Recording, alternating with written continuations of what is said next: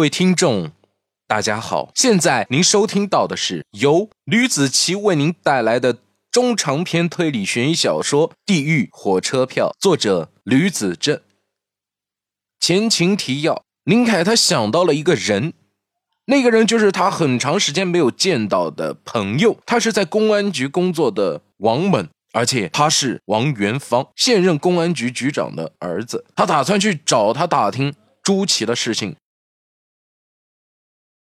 第八十七章，林凯一把抓住了王猛的肩膀，他慢条斯理的说道：“吃饱了就先别急着走啊，嗯，那这边坐一下，我有一些事情啊要问问你。”哼，我就知道啊，你有事要问我。哎，看你吃饭时候心不在焉的样子啊，我就知道你有心事藏着呢。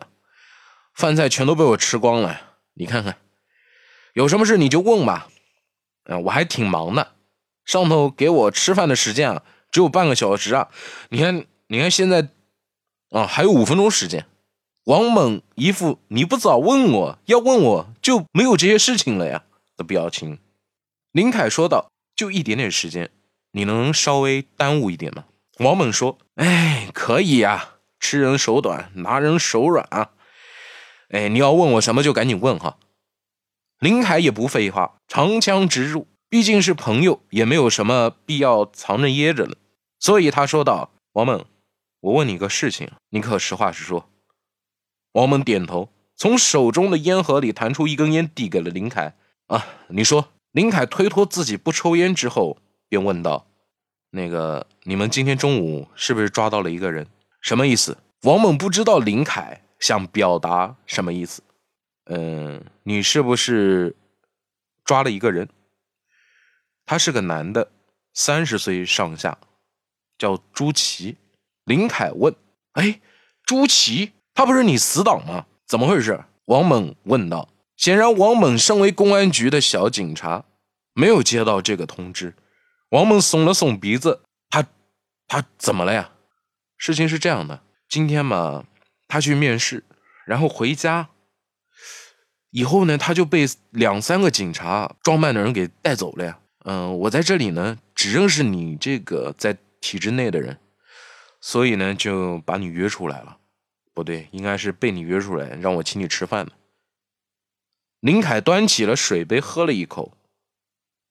不瞒你说哈，嗯，我是被他父亲委托的，说明他女朋友啊，现在还在找他，受两个人委托，找你问一下，他人到底是犯了什么事情，被警察给带走的。呃呃，让我想一下哈。哎，听你这么一说啊，我还真有点印象了，还哎，还真有这么一出啊啊！今天那个严叔，嗯，刑侦处处长，他是让几个人啊去搜查以及抓捕了一个嫌犯，我不知道什么名字，我帮你打电话问问哈。说着，他拿出了手机，把老严的电话调了出来，电话给林凯拨了出去。要说王猛对朋友还真是两肋插刀。老严有个习惯，就是午休，他正躺在沙发上闭眼休息，一通电话打进来，看一眼来电显示是王局儿子，有些不解，怎么这个时候打电话过来？脑袋里想着，已经拨通了电话。哎，小王啊，找我有什么事吗？那个严叔啊，我问你个事情哦，就是今天你不是抓了一个姓朱的嫌犯啊，有吗？王猛问。是有这么回事啊？怎么了？老严问。他是不是叫朱祁啊？呃，对对对。王猛朝林凯看了一眼，点了点头，继续说：“朱祁是我一个朋友的朋友啊，他刚才找我问一下他情况呢。他犯了什么事情被你抓来了呀？还不是因为案子的事情啊？杀害朱茂生夫妇的嫌疑人可能是他。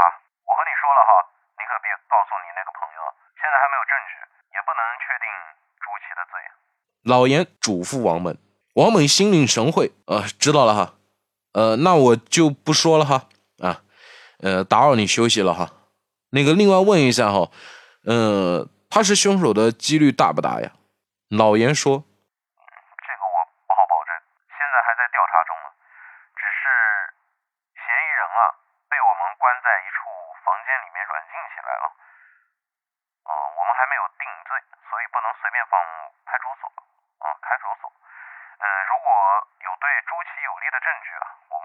放人呢哈。哦，哦，那那行那行那行，呃，严叔啊，那我不打扰你了哈，呃，你休息吧哈，呃，抱歉抱歉哈，真抱歉啊，哎啊，哎，好嘞好嘞好嘞。王猛说完，把电话挂了。老严挂了电话，起身洗了把脸，都被吵醒了，还睡什么觉啊？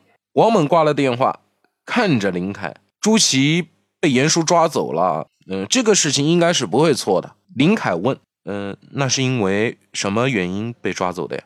王猛说：“哎，这个是机密啊，无可奉告啊。不过严叔说了，调查方面啊，如果说没有针对性的证据啊，证明他是凶手啊，呃，那就肯定会给一个满意的交代的啊。现在被软禁起来了，禁了足啊，等案子水落石出啊，一定会给你朋友啊放出来的。放心，放心，是这样吗？”林凯狐疑的问：“。”你们警察呀，就会卖关子，别回头抓不到凶手了，把我朋友随便顶个包啊，那就好玩了。林凯半开玩笑半认真的说。王猛苦笑了一下，哎，我们做警察的有那么不堪吗？哎呀，我也不能和你说明啊。你之前说过，你知道最近啊，南京市杀人案对不对？朱祁犯的案子啊，就和这几起案子有关呢。林凯说。什么？你说他是凶手？这怎么可能啊？他小时候连蚂蚁都舍不得踩死啊，现在鸡都不会杀，他怎么可能是杀人凶手啊？王猛耸了耸肩，哎，这也没有办法，等水落石出之后啊，应该会给一个满意的答案的。林凯生气了，他是个重情重义的人，要多久？王猛说，呃，只要找到。不是他杀人的证据啊就可以了。这边我们还在等，现在也只有一个办法等了，等到凶手下次犯案露下蛛丝马迹才行。要是一辈子抓不到怎么办？林凯怒了：“你们是不是为了工资、年终奖会不遗余力的摆平这么棘手的案子？”我跟你讲，他是我朋友。那个，你先打住哈，你误会我们了，林凯。王猛现在是解释不清楚了。行吧，你也不是上层领导。也不和你计较了。不过我希望哈，你们有新的进展可以及时告诉我。我兄弟平安无事出来啊，我会再请你吃饭的。林凯说：“哎，那可说好了哈。”见误会解除了，王猛也算是松了口气。嗯，那好，嗯，我这边还有事哈，我先回去了哈。林凯迈出了沉重的步伐。不用说，朱祁进局子里面很大一部分原因就是因为林凯的原因。他是个负债的人，背负着朋友朱祁的人情债。王元芳，林凯抬头看了眼眼前的公安局，回头看了眼走过来的王猛。王猛说：“路上慢点啊。”林凯笑了一下，心怀鬼胎的走了。其实林凯也拿不好主意，王元芳这个人到底是下不下手？自己答应过父亲，要把和他们父亲有仇的人全部都杀光。可是王元芳到底有什么理由让自己去杀了他呢？林凯闭上眼睛思索着，他上了公交车，掏出手机搜索了两个关键字：王元芳，南京火车站。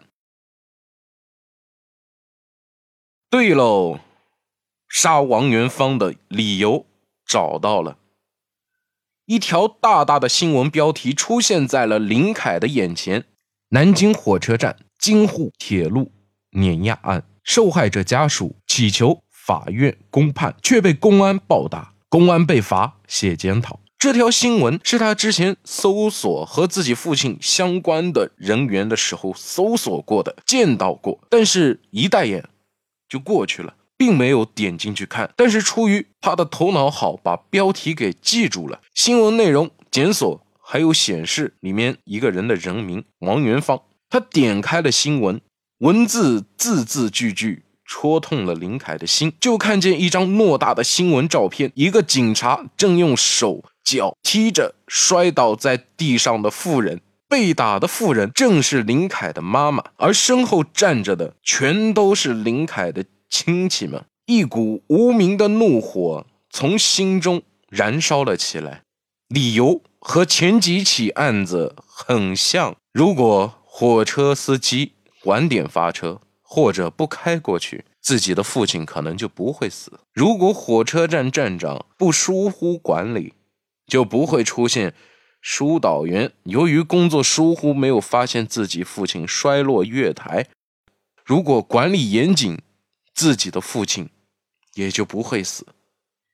一条人命，如果法官判决公正，赔偿几十万，就不会让自己父亲白白的死去。不到十万元的赔偿金，打打牙祭都不够用。况且母亲为了让自己在外国吃好穿暖，一直和自己说父亲涨工资，涨工资。自己这几年在外国上学的钱，自己的妈妈怎么赚出来的都不知道。如果当初在维持安保的时候，王元芳不出手打自己母亲，那么自己将就在此打住，等待着死亡。可惜的是，世上。没有卖后悔的药，林凯无怨无悔，不知道死去的那几个人是不是肠子都悔青了呢？好了，这就是我为您带来的《地狱火车票》第八十七章，感谢大家的收听，我们下期再见，拜拜。